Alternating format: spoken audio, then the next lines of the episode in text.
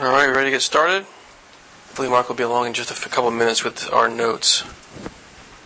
Um, let me just open with a word of prayer, and then we'll review what we learned last week. Dear Heavenly Father, I just thank you so much for this beautiful morning, for the sun shining after all the days of rain, and I thank you for this opportunity this morning to again look at Second Peter and consider, um, Lord, the, the assurance that you're coming back and what, what, what effect that should have on our lives, on our hopes, and, and what, what spurs us on each day. I ask your blessings in our conversation, and that your Holy Spirit might be moving through us and um, um, bringing out some good truths for us to latch onto. In Jesus' name, amen. All right, so let's start again with just going through our verses. Remember that we didn't, I decided not to go through these in strictly chronological order. We, we're going to read through the 10 verses again, and last week I kind of talked about the way that the false teachers have been attacking their assurance of Christ's return. And we'll review that briefly, and then we're going to get into this morning Peter's answers to those attacks in, in these first 10 verses. So let's look through them again, and then we'll briefly review last week. Dear friends, this is now my second letter to you. I've written both of them as reminders to stimulate you to wholesome thinking. I want you to recall the words spoken in the past by the holy prophets and the command given by our Lord and Savior through your apostles. Above all, you must understand that in the last days scoffers will come, scoffing and following their own evil desires. They will say, Where is this coming? He promised. Ever since our ancestors died, everything goes on as it has since the beginning of creation. But they deliberately forget that long ago, by God's word, the heavens came into being, and the earth was formed out of water and by water. By these waters also the world of that time was deluged and destroyed. By the same word, the present heavens and earth are reserved for fire, being kept for the day of judgment and destruction of the ungodly. But do not forget this one thing, dear friends. With the Lord, a day is like a thousand years, and a thousand years are like a day. The Lord is not slow in keeping his promise, as some understand slowness. Instead, he is patient with you, not, waiting, not wanting anyone to perish, but everyone to come to repentance. But the day of the Lord will, will come like a thief. The heavens will disappear with a roar. The elements will be destroyed by fire, and the earth and everything done in it will be laid bare. So last week we began with um, the whole idea of the second coming, why it was so critical, everything that they've been looking forward to, um, the climax of salvation's history, the church's great longing, um, the idea that um, they were under present persecution from inside the church and outside, right? They had the physical, uh, the Roman Empire over them, the, the challenges of their daily life of being under occupation, and um, they had those outside pressures pressing against them daily. A, a, great reality. The idea of putting your faith in Christ meant you could lose everything your job, your family, your life. So they had a very clear sense of the outside pressures. But now in 2 Peter, we're looking at also at the inside pressures. The pressures coming from false teachers who are now attacking their even their hopes, their, the things that they're looking forward to. Um, so with all these challenges they're facing, they're, they're greatly looking forward to um, the Lord's return. We also talked about, um, let's see here, fact in here, verse, verse 3, above all, you understand that in the last days scoffers will come, scoffing and following their own evil desires. We talked a little bit about what are these, what are the motivations for the false teachers. We've certainly also already seen in Second Peter about their lifestyle of wickedness and um, how the idea of Christ returning, the idea that they could be held accountable, um, is just um, anathema to them. They just cannot stand that, and so they, they rail against the idea that they'll ever be held accountable for their lifestyle. Uh, we talked a little bit about some of the idea of uniformitarianism and um, the idea that everything has gone on since the beginning, the saying that God has never intervened, or that the idea that God started creation and then let it loose and now it's just doing its own thing, um, that that's common even today. Many people still espouse that same theory, but that's, that's totally false. So let's take a look this morning now at what, how Paul answers the false teachers, the way they've been attacking uh, Christ's second coming. He answers them in four ways, I think we're going to look at this morning. Um, first, being with Scripture. He draws their attention to Scripture. He says, again, one more time. Dear friends, this is now my second letter to you. I've written both of them to, as reminders to stimulate you to wholesome thinking. He's reminding them again of the same truths that they have known, trying to, to reestablish that firm foundation. He says here first, I want to recall the words spoken in the past by the holy prophets. So let's take a look here. If you turn your Bibles to Isaiah chapter 66, we're just going to look at. We went last week pretty extensively through the, the, the um, second coming and the different texts that have pointed forward to it. So let's just look at two this morning. And I want to do this too because this is Isaiah is considered one of the first. There are some that feel that maybe Jonah was earlier, but in general, Isaiah is one of the first prophets, and Malachi is one of the absolute last. So this is kind of showing that throughout the whole spectrum of these prophets, they've all been pointing forward to this. Okay, um, let's look at Isaiah chapter sixty-six. Can someone read that when you get there? Behold, the Lord will come with fire, and with chariots like a whirlwind, to render his anger with fury, and his rebuke with flames of fire. For by fire and by his sword will the Lord plead with all flesh. The slain of the Lord shall be many. Mm. So here's Isaiah pointing forward to this great day of Lord, the day of judgment. And um, we we are definitely at, at, the very end of this, we're going to get into a little more of what, what, that judgment looks like and the ideas represented there. But uh, um, the very first prophet, possibly one of the very first prophets, pointing forward to this day of the Lord they're looking for. Now let's go towards the, one of the last prophets, Malachi. Let's look at Malachi chapter 4. Someone could read that, verses 1 through 3 when they get there. Oh, sweet. Here we go. Behold, for behold, the day is coming, burning like an oven, when all the arrogant and all evil, the day that is coming shall set them ablaze, says the Lord of hosts. So, but for you who fear my name, Son of Righteousness, shall rise with healing, and it's all about leaping like calves from the stall, and tread down the wicked. For they will be ashes under the soles of your feet on the day when I act, says the Lord. Remember the law of my servant Moses, statutes and rules at Horeb for all Israel. Okay. Same thing again, pointing forward. Um, so we see this, and last week we saw many others as well but just to, to, establish the fact that when he said, look, remember when Peter is saying, look back, remember what you've heard from your prophets. They've been taught throughout their youth in the synagogue, from the earliest prophets to the last, that this day of the Lord is coming. He's saying, don't let these false teachers bring doubt into your minds. You've, you've, all the prophets have spoken of this. Um, and then he also mentions the apostles. And, and this is an important uh, verse as well. If you're um, beginning to, to, talk with someone about the um, inerrancy of God's word and the idea that all of it is God breathed from the beginning to the end, um, this is kind of a classic uh, re- reference that you can use when you're in that kind of discussion. Where this is Paul um, saying here, uh, I want you to recall the words spoken in the past by the holy prophets and the command given by our Lord and Savior through your apostles.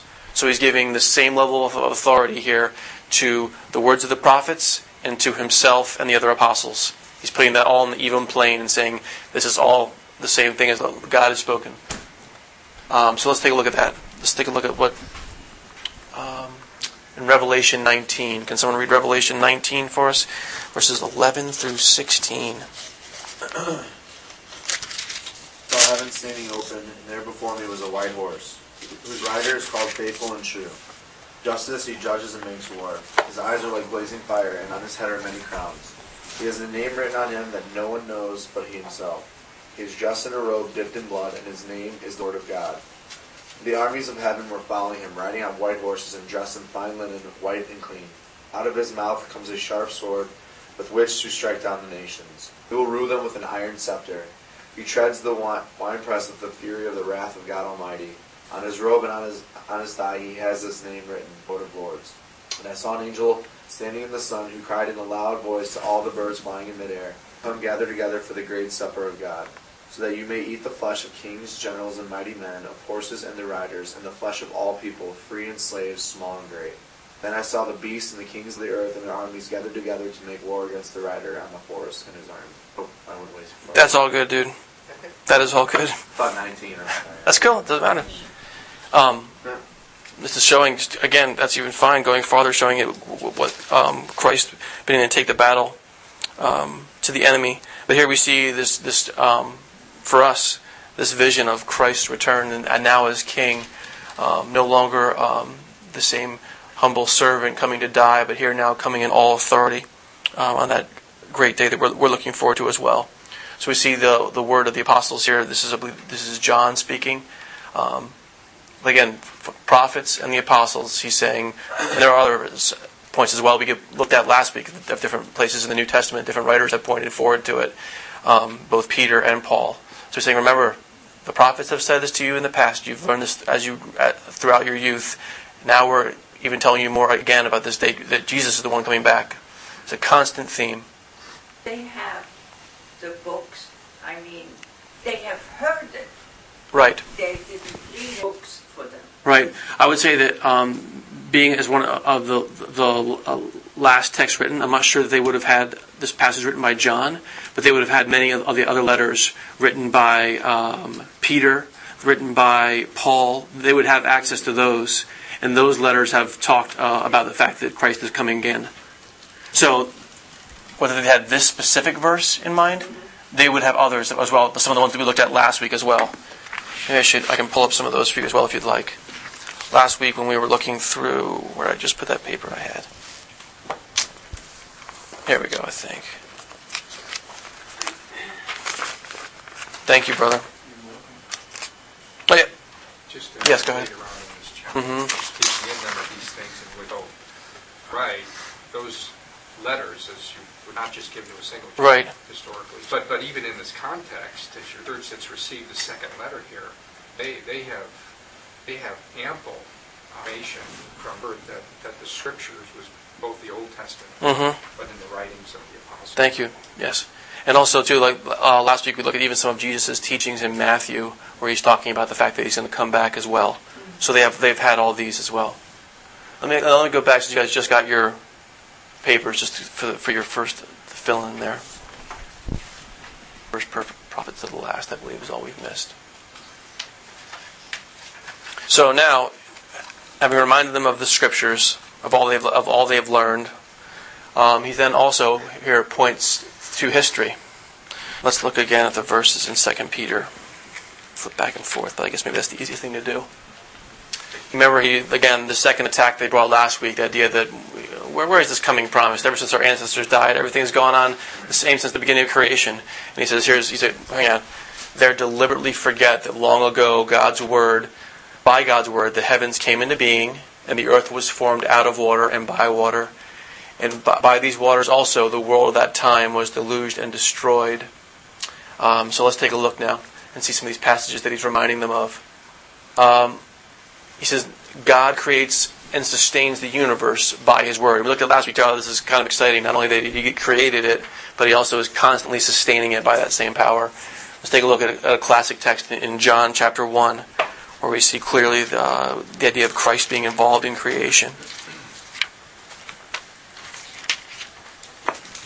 beginning, beginning was the Word, and the Word was with God, and the Word was God. He was in the beginning. All things came into being. Nothing. Right. So here we see the Christ intricately involved in creation and um, creating the universe by the power of His Word. And then last week we looked at this te- text as well. This is easy to remember, right? Both ver- one, one through three. But this is a great text in Hebrews um, where it says clearly that things are continued to be sustained by that same power. So let's look at that one more time as well. Hebrews chapter one. I can read that one. In the past, God spoke to our forefathers through the prophets at many times and in various ways. But he, in, la- in these last days, he has spoken to us by his Son, whom he appointed heir of all things, and through whom he made the universe. The Son is the radiance of God's glory, in the exact representation of his being, sustaining all things by his powerful word. After he had provided purification for sins, he sat down at the right hand of the majesty in heaven. So it's just establishing um, his divinity, his work in creation, and the fact that his word is sustaining creation even now, which is awesome. Again, this goes against the idea that God's not involved. And then he not only says about creation, not only God create it, not only does he sustain it, but these guys are totally ignoring the fact that God has powerfully shown himself in creation at different times and uses the, the dramatic example of uh, uh, both creation and destruction through the flood. So let's look at Genesis chapter 1, see what he's talking about. Genesis chapter 1. God said, let there be in the midst of the waters, and let it separate the waters from the water. And he separated above the expanse on the second day. God said, That waters below the heavens began. So here is um, God creating the water. And let's take a look at 7. Squall, can you read that for us? Yeah. The, uh, the account of the flood. I won't go over this. In the six hundredth year of Noah's life, on the seventeenth day of the second month, on that day all the springs of the great deep burst forth, and the floodgates of the heavens were opened, and rain fell on the earth forty days and forty nights. On that very day, Noah and his sons, Shem, Ham, and Japheth, together with his wife and the wives of his three sons, entered the ark. They had with them every wild animal according to its kind, all livestock according to their kinds, every creature that moves along the ground according to its kind, and every bird according to its kind, everything with wings. Pairs of all creatures that had the breath of life in them came to Noah and entered the ark. The animals going in were male and female of every living thing, as God had commanded Noah. Then the Lord shut him in. For forty days the flood kept coming on the earth, and as the waters increased, it lifted the ark high above the earth. Water rose and increased greatly on the earth, and the ark floated on the surface of the water. They rose greatly on the earth, and, and all the high mountains under the entire heavens were covered. The waters rose and covered the mountains to a depth of more than twenty feet. Every living thing that moved on the earth perished birds, livestock, wild animals, all the creatures that swarmed over the earth, and all mankind. Everything on dry land that had the breath of life in its nostrils died. Every living thing on the face of the earth was wiped out men and animals, and the creatures that move along the ground. Birds of the air were wiped from the earth. Only Noah was left, and those with him in the ark. Okay. So here you see this um, tremendous account of God's judgment against mankind for its wickedness. But we also see his um, uh, mercy in saving Noah and his family, preserving them, uh, keeping his promise, and setting up uh, the idea of um, new hope, new life, new beginning, pointing forward, of course, to Christ and what he would do for us. Um, we're going to get more into this a little bit later, too, when we talk about the future and wh- what we see when God's talking about coming back. Um, but here's this important thing that, that um, Peter's reminding them of. Now, next in 2 Peter, it says this, and I'll read this for you again. By the same, but they deliberately forgot that long ago God's Word, the heavens existed, by God's Word the heavens existed, and the earth was formed out of water and by water. But these waters also the world, by these waters also, the world that time was deluged and destroyed. By the same word, the present heavens and earth are reserved for fire, being kept for the day of judgment and destruction of ungodly men. Okay? Um, so you see him saying again, it sounds like the exact same thing that happened to Noah, right? Once again, God's wrath will come against sin. He's been stirring it up. So we already mentioned, we already read Isaiah 66, but let's uh, look at Second Thessalonians. Someone else could read that, the first chapter, of Second Thessalonians. He will pay back trouble to those who trouble you and give Okay. Again, the uh, description of fire being surrounding Jesus in that, that, that instance, and punishment against the ungodly. And we'll uh, go into that in greater depth a little bit later. Now, the third challenge, the third encouragement he brings them is that on the t- eternity, the timelessness of God. He says, but do not forget in verse 8, he says, but do not forget this one thing, dear friends. With the Lord, a day is like a thousand years, and a thousand years are like a day. The Lord is not slow in keeping his promise, as some understand slowness. He is patient with you, not wanting anyone to perish, but everyone to come to repentance. So let's just focus on that first part of the verse first. With the, with the Lord, a day is like a thousand years, and a thousand years are like a day. So there's there's two um, kind of aspects of God that we'll look at in brief this morning. I thought we'd maybe stick here for just a little bit because I thought this was interesting and something that we don't spend too much time in general, I think, contemplating. But the, the two aspects of God that we see presented in the Scripture um, His eternality, and then the fact that He actually transcends time itself. So let's look at some of these, um, and these will become more clear, the differences between these two as we go through. But let's look at Isaiah 57 first. This idea that God is eternal, from past to future, continuing on forever. Let's take a look. Isaiah 57.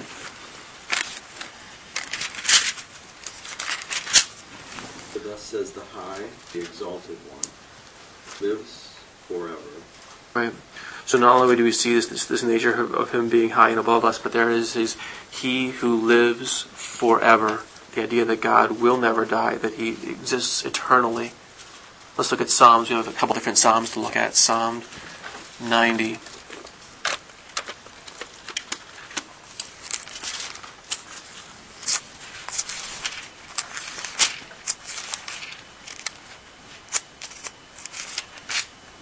Number two. Can someone read that?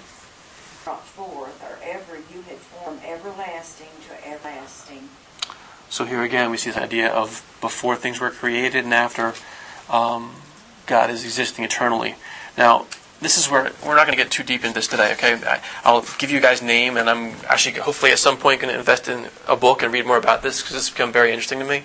But uh, just the idea that even this, this is all still considered God in time, right? Whenever you use the language before, this is God in time.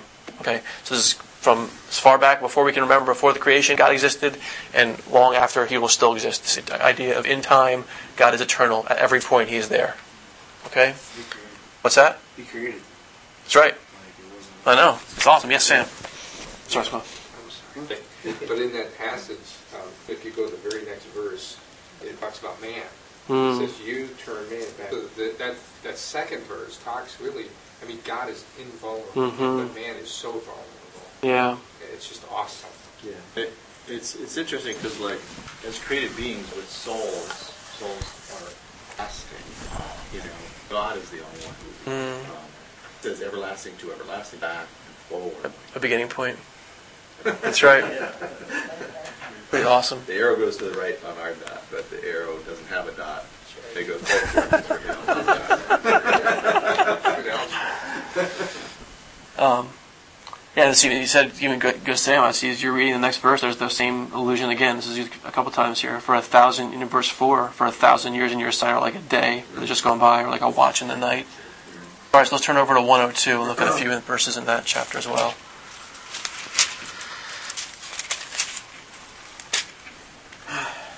Two eleven to twelve.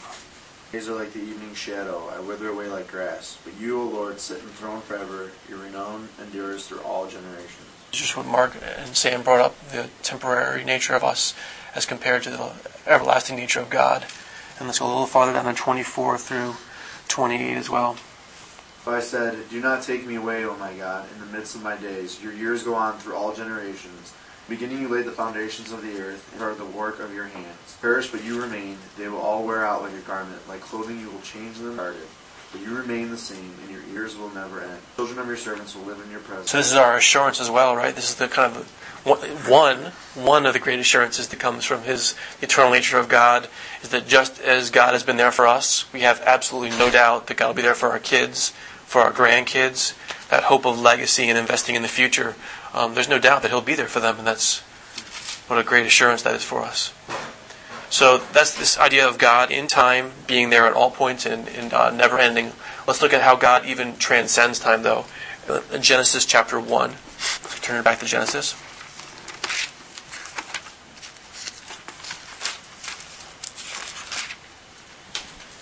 Look at verses 1 through 5. This is God in creation and time.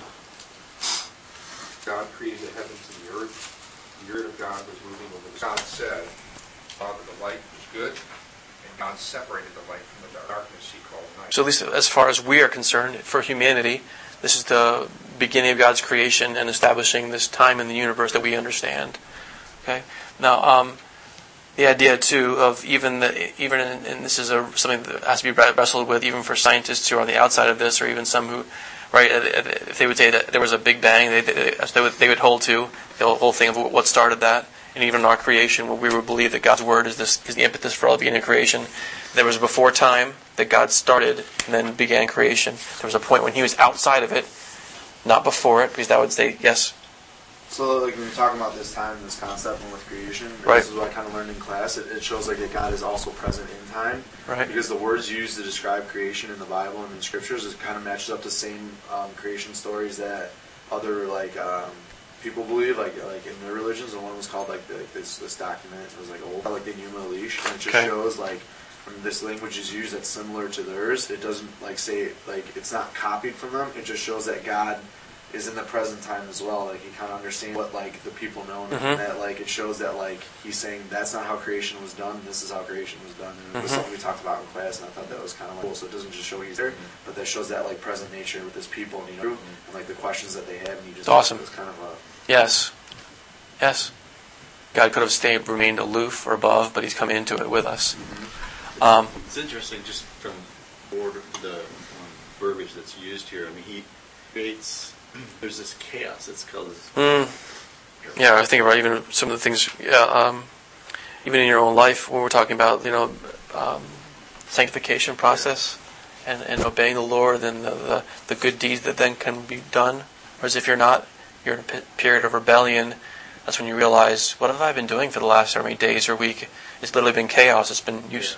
It's fascinating that, that his greatest adversary is Satan, a created being, but Satan's goal is kill, steal. Mm. It's just- it's- All right, so last, let's look at it. verse 25 in Jude. Verse 25 in Jude.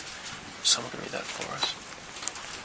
To the only God, our Savior, through Jesus Christ our Lord, be glory, majesty, authority, before all time, and now, and forever. Amen. Can't see.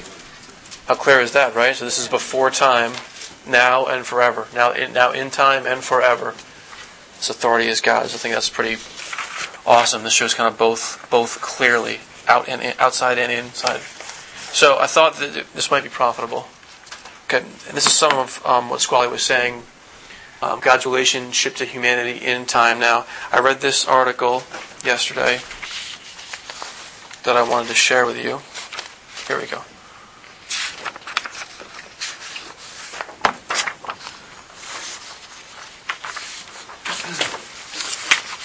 So here's what, here's what I'm going to do.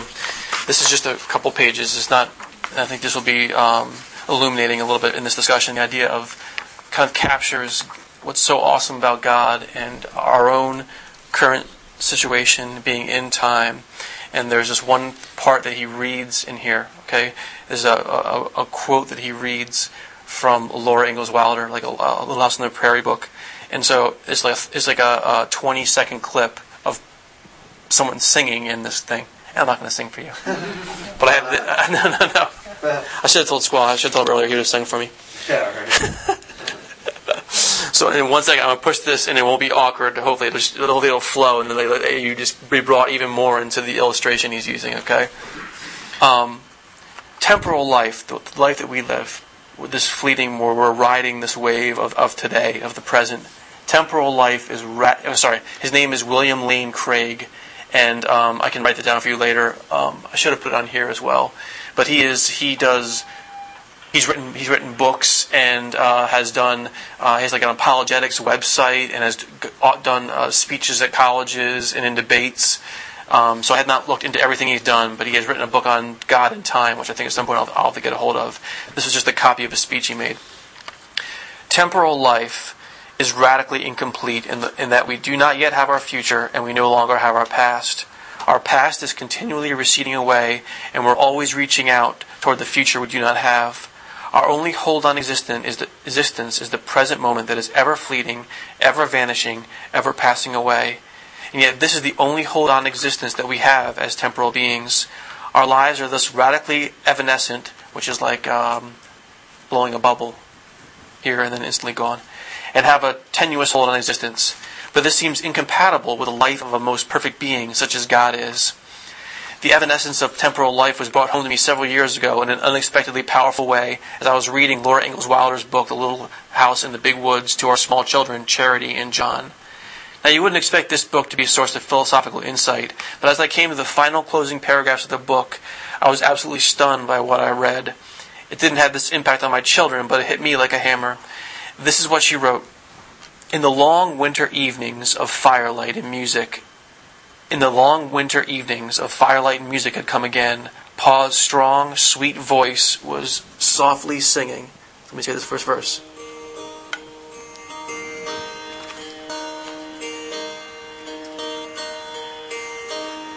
Should old acquaintance be forgot and to my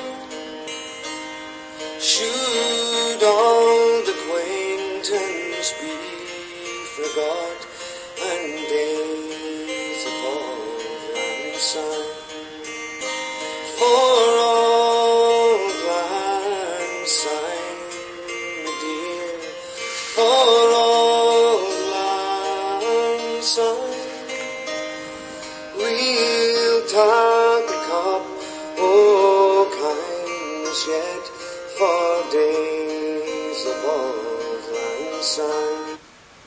fiddle had stopped singing, Laura called out softly, What are the days of Auld Lang Syne, Pa?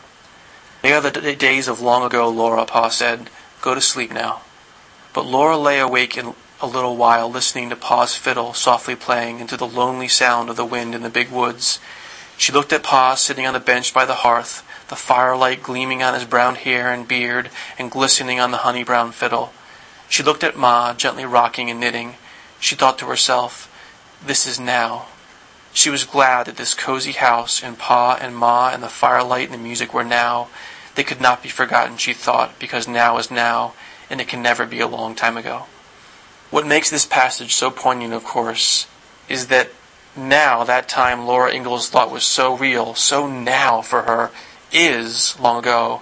It's gone. It's gone forever. Ma and gone. The American frontier is gone. Linger, Ling- Laura Ingalls Wilder herself is gone. Those years that she called the happy golden days are gone, gone forever, never to be reclaimed.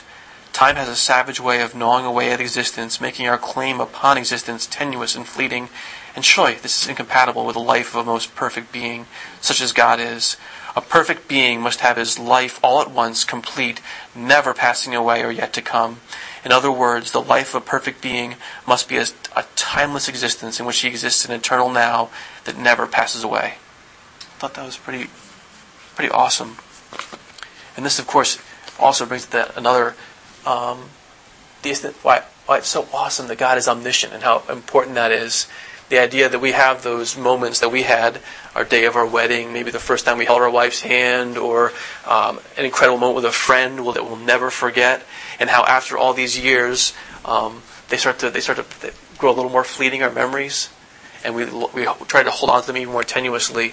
The idea that they are not forgotten in the mind of God, and that um, in heaven Lord willing, that in heaven it'll be absolutely nothing for him, or even when we're held accountable, is certainly one place where it says clearly that we'll, all of our, what we've done will be laid before us. The idea that all those moments are not gone for God, they, they absolutely can be um, seen again in total clarity and absolute reality, which is pretty pretty awesome.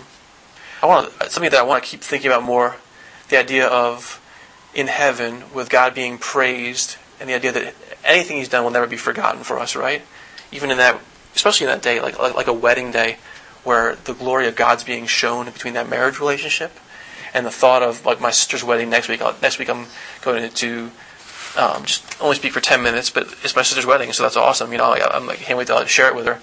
But our her older sister Nina passed away, you know, a few years back, and our grandparents have gone, and different things like that. But the idea that um, if in heaven, where um, all the great deeds of God are known, and this wedding is one of them, that in some sense when they're there that they can share it again with her. There's that real hope. It's not forgotten. It's not gone. So there's there's so much value to that because everything counts. Mm.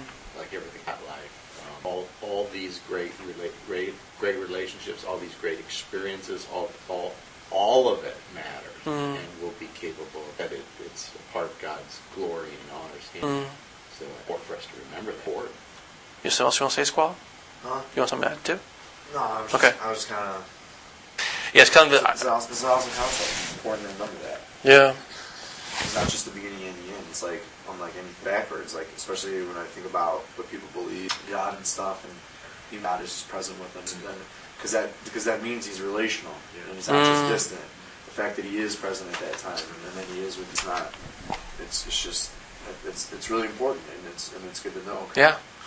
And that's the exact answer to like um, the atheist of our day, to the skeptic then, who'd say, "No, God just maybe He created everything, but now we're on our own. Yeah. He's just creating and watching." This is And the. just as he is a God, omniscient memory is a part of that. Mm, His memory is perfect, and he remembers all and he knows all. I think even in the other side of it, in a little more uh, a sadder instance, but no, no less important, when we talk about the justice of God, that it's something that happened to you that no one else knows about, or you haven't received justice, that God knows exactly what you experienced in every detail, and that justice will be coming. As your Father, He is concerned and does not forget. Yes? But this is such a wonderful discussion we're having, not directly, but certainly into talking about God's transcendent, Mm. right? Mm. His attributes. Mm-hmm. But we're also talking about his image characteristics. In other words, those characteristics of him that makes it's a remarkable thing. When you look at these false teachers, added somewhat, these false teachers had, had, had no connection to his image, Mm. none whatsoever. Look at false teaching today. There are uh, there are false teachings today, and I'll just I come from the Catholic Mm. Catholic religion majors incorrectly, but I'll just majors on ascendant characteristics, minors on like his volitional promissory level. Mm. He uses those transcendent Yes. characteristics. Yeah. Just live out, like don't like. Not just gonna. I'm sick of sitting here, just like kind of was like, remember what you did, remember what you're doing, blah blah, blah or you know it's going to happen. It's like look at what you're also doing. Like I almost sometimes I get caught up like with what's going to happen in the future and what is happening, and that then it like distracts from what's going on right now and in this moment, and just and it kind of makes you feel like you know I I don't know, it could be lonely. You know what I mean? Like why would you know you want to not have that relationship right now in this moment instead of always looking That's the argument for why so many of us are so poor in our biblical understanding of heaven. I think we understand our Like what God meant for them in this life. Um, um, so his general um, understanding on this is that God uh, existed above time, had no need for it, um, but then comes into it for us, like Squall was saying. So I just want to read the last two paragraphs of his thought, and then we'll get, move on. Um, now, this remarkable conclusion, the fact that God exists outside of time and then now exists inside of it with us, I think deserves serious reflection. It means that God in creation, as the incarnation, has undertaken an act of condescension for our sake. Existing alone in the fullness of the intra- intra-Trinitarian love relationships, God had no need of temporal persons to relate to.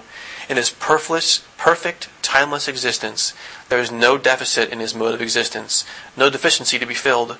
But out of his love and grace, he chose to create a temporal world of finite creatures so that they might be invited to share in the intertrinitarian life of the Godhead and love the three persons of the Trinity. So God in creation stoops to enter into and undertake our temporal mode of existence in order to relate to us and bring us into relationship with himself. And of course, in the incarn- incarnation, he stoops even lower still to take on not merely our mode of existence, but our very human nature itself. This, I think, makes a good sense of the relationship of God and time. God is timeless without creation and temporal sub- subsequent to creation.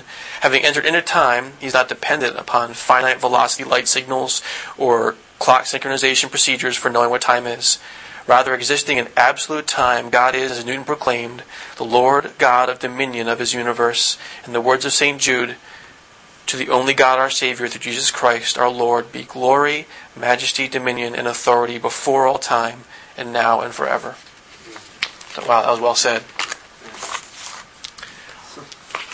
Um, yeah, this is so. Again, if you're more interested in, he's written a, a, a whole book on it. I think it's, it's kind of a book you have to sit, read a paragraph, then put it down, and just stare off into space and think for a while, and then pick it back up. You know what I mean?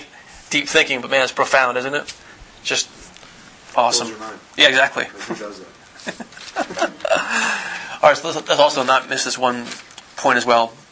Um, in three, we go back to our verses in chapter three. Um, do not forget this one thing. Just I want to point out that when he says that, do not forget this one thing, dear friends. It also implies that the same word is used when we're talking about the forgetfulness of the of the false teachers. It's saying kind of a deliberate forgetfulness, the idea of their lifestyle breeding this forgetfulness. So don't let them distort your thinking. He's saying, talking, he's bringing this argument directly against their teaching. With the Lord, a day is like a thousand years, and a thousand years are like a day. Lastly, he also brings up the character of God.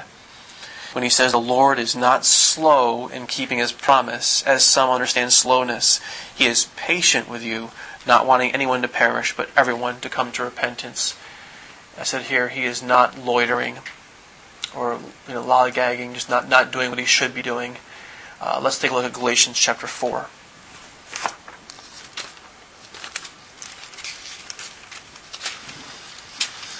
Fullness of the time came. God sent forth his So here it's saying here that this is not um, there wasn't a better time. God wasn't wasting time. God couldn't have brought Jesus at an earlier, better time, or even now, which is another interesting topic. But why, why didn't Jesus? Why didn't